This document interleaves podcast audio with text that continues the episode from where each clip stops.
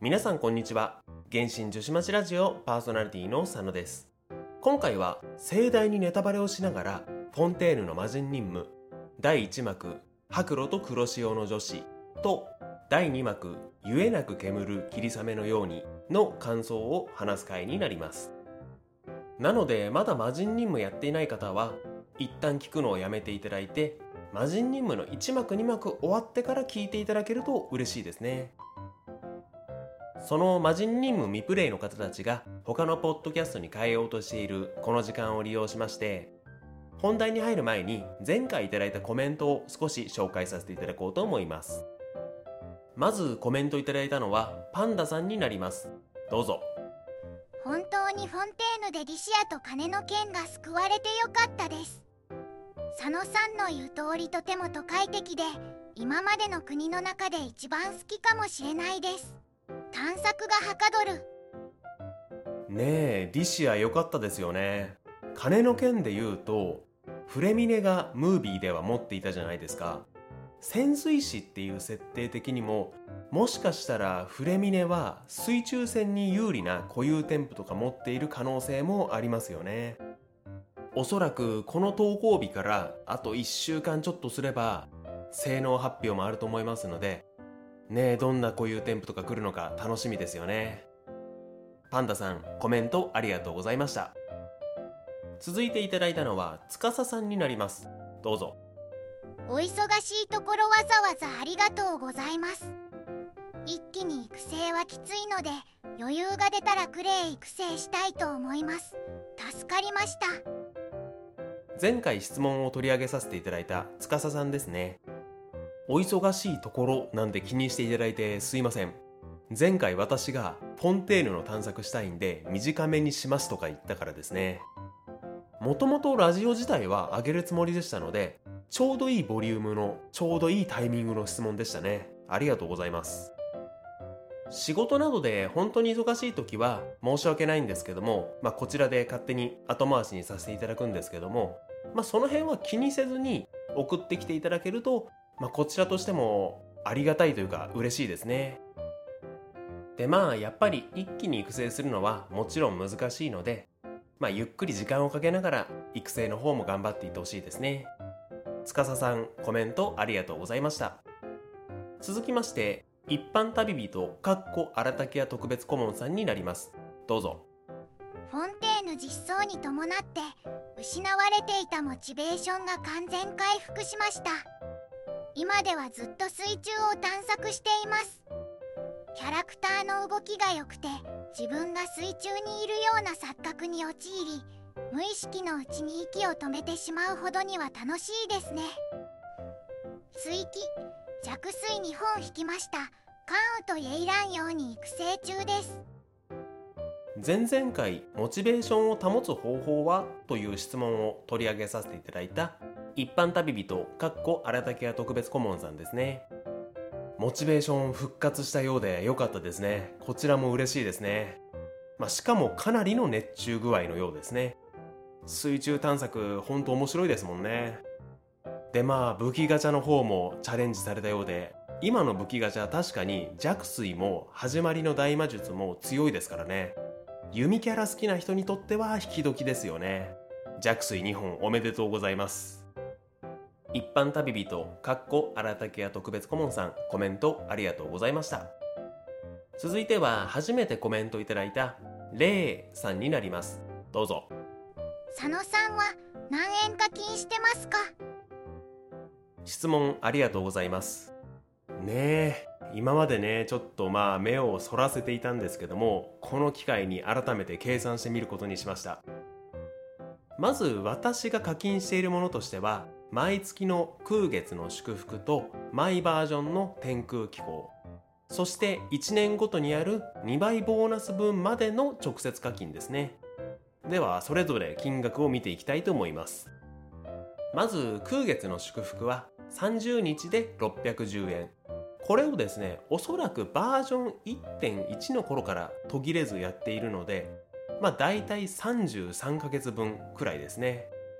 610円 ×33 回で2万130円ですね。続いて天空機構が1バージョン分で1220円。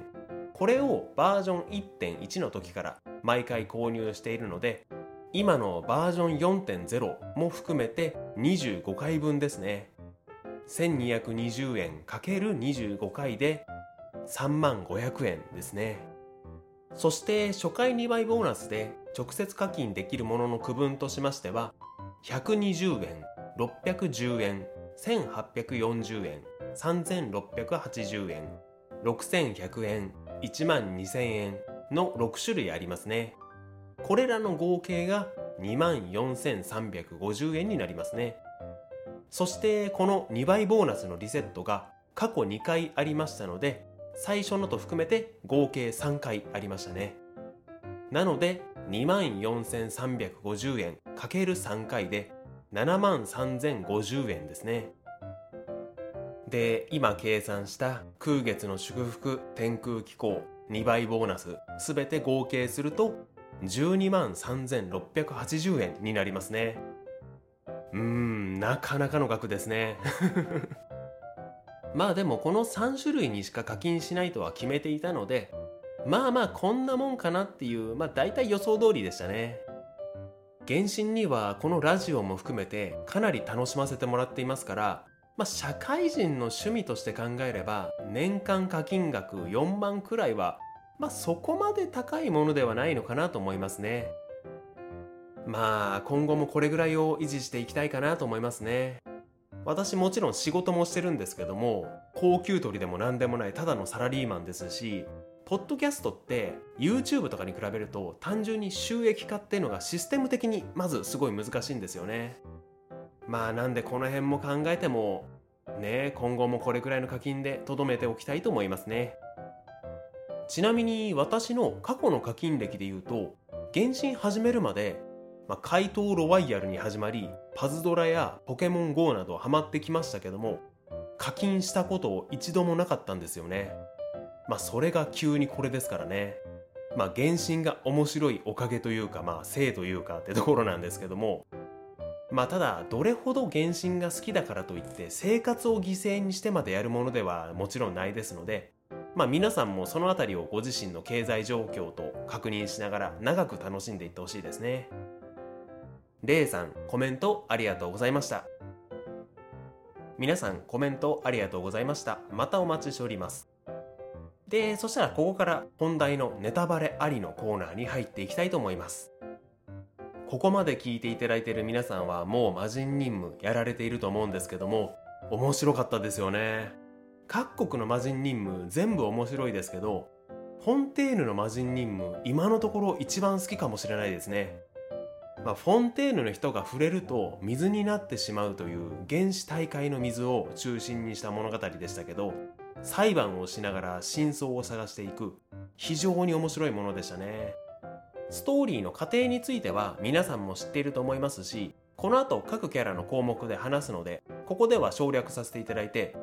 いきなりクライマックスのネタバレしますけども今回の第1幕第2幕の犯人としてはマーセル。本名バシェでしたけどもバシェの結末も良かったですよね。最後の方でルキナの泉であるイベントですけどまあバシェがやってきたことを考えるとハッピーエンドってのはまずおかしいんですけどもそのハッピーエンドになるのかと見せかけてのあのホラー展開あれ良かったですよね。今までも NPC の中ではリーウェイの駆け落ちカップルによる殺人疑惑とか怖い感じのものはありましたけども魔人任務では珍しいですよね。いきなりでちょっとびっくりしましたけども面白い演出でしたね。いきなりクライマックスの感想から入ってしまいましたけどもここからは各キャラクターにフォーカスしながら話していきたいと思います。まず1人目はフリーナですね。予想とはちょっと違いましたけどもいいキャラしてますよね。しっかり最初から水人として登場してきましたね。しかもかなりの序盤から。そこでいきなり旅人に喧嘩ふっかけてきましたけどもそこはリネの起点で引き分けという形になりましたけどもまあその後にある裁判パートでもそうですけどもこのポンコツ感がいいですよね。単純に推理間違っていたりするのもそうですけども裁判の前夜緊張で眠れなかったり人の意見に過剰に乗って応戦したりするのもポンコツポイントが高いですよね。あと作品としては単純に翻訳ミスなんでしょうけどもグロシはフリーナのキャラも相まって面白かったですよね。私がやった時にはすでにテキストの方はグラスに直っていたので聞き間違いかなと思ったんですけどもツイッターで確認したらやはりグロシと言っていたようですね。面白かったですけども後でロシが出てくるじゃないですかそれもあってちょっと紛らわしかったですねでツイッターの情報なんで正確かどうかは分かんないですけども実際このロシっていうのがこのグロシ問題に関係しているようでもともとこのロシっていうのはラスっていう翻訳になる予定だったらしいんですね。まあ、ただその日本人の発音とかその辺の関係でロシっていう名前になったらしくそのラスを一気にロシに変換する過程でグラスのラスの部分がロシに変わってしまってグロシという風になってしまったようですね。まあ公式発表でないツイッターで一般の方が言っているだけのことなので違う可能性はもちろんあるんですけども納得はしましたよね。うん。でまあこういうポンコツキャラのフリーナですけどもただやはり七神がただのポンコツで終わるわけがないんですよね。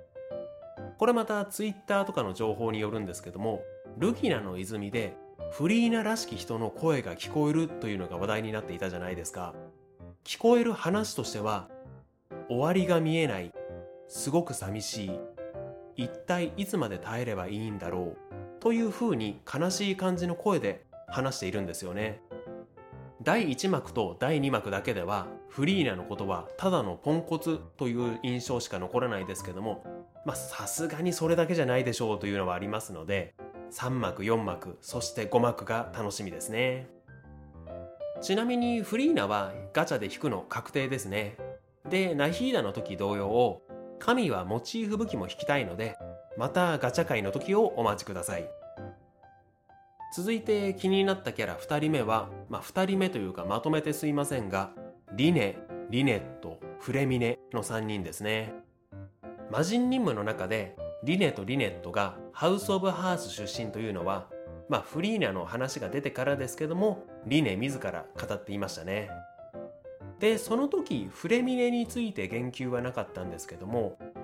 フレミネと会った際フレミネ自身が兄弟が大勢いる的なことを言っていたのもハウス・オブ・ハースで育った仲間たちのことなんでしょうね。ハウス・オブ・ハースといえばパトゥスの召使いが管理している組織ですからね。明らかにこのフォンテーヌでの敵は召使いじゃないですか。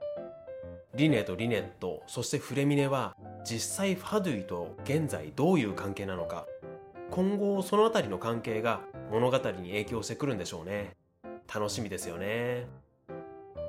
続いて気になったキャラクター3人目はナビアですね。第1幕の途中から第2幕にかけてはもうナビアが主役でしたよねもともと私は公式から出ていた動画序曲 PV フィナーレへの関連を見た段階からナビア好きだったんですけど、なおさら好きになりましたね。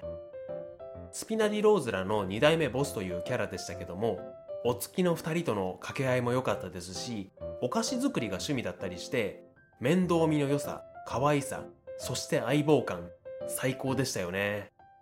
で、それらを一言で表現している、アンガとねっていうナビアの言い方、ほんと素晴らしいですね。これ皆さんにも分かっていただきたいですね。こんな感じで私はナビアのこと好きなので、リレの事件解決した後、ナビアから一緒に連続少女失踪事件を調査しようという提案を旅人が断ったのは衝撃でしたね。いつもあんなに寄り道してるのに、あの場面だけなんか旅人急に冷静だったじゃないですか。ナビアがかわいそうでしたもんね。なんか仲がいいと勘違いしてしまった子っていう感じになっちゃってましたからね。心が締め付けられましたね。で、まあ、それで私はさらに好きになりましたね。あとあの、ナビアが涙を流すシーンも良かったですよね。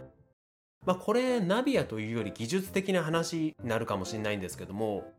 原神で涙がただの水滴ではなく、ああいう風に綺麗な液体として描かれるのって確か初ですよね。スメール魔人任務の時旅人が帰ってこなくてループで帰ってきた時にパイモンが号泣するっていうシーンありましたけどもそこではこういう表現なかったですもんね。ああいうのはいいですよね。そのキャラの感情がより伝わってきますもんね、まあ、そういう進化はどんどんやっていってほしいですよね。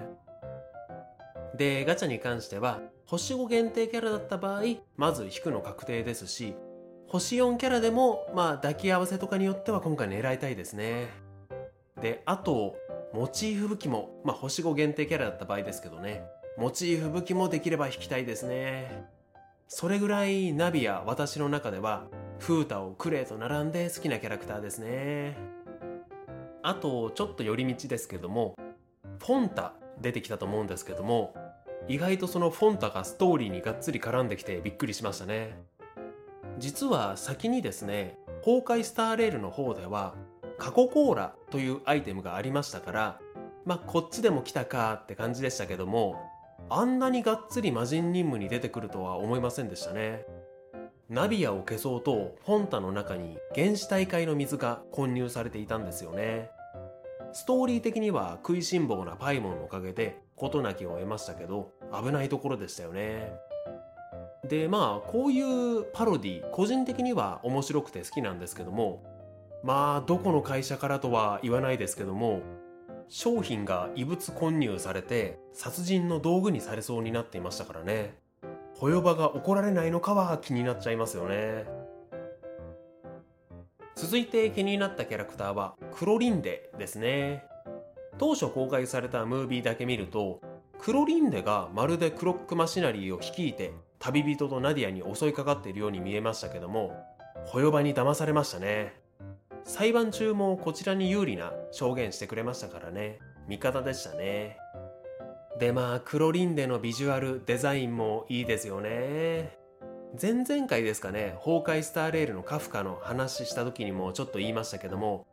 白色のブラウス私好きなんですよね。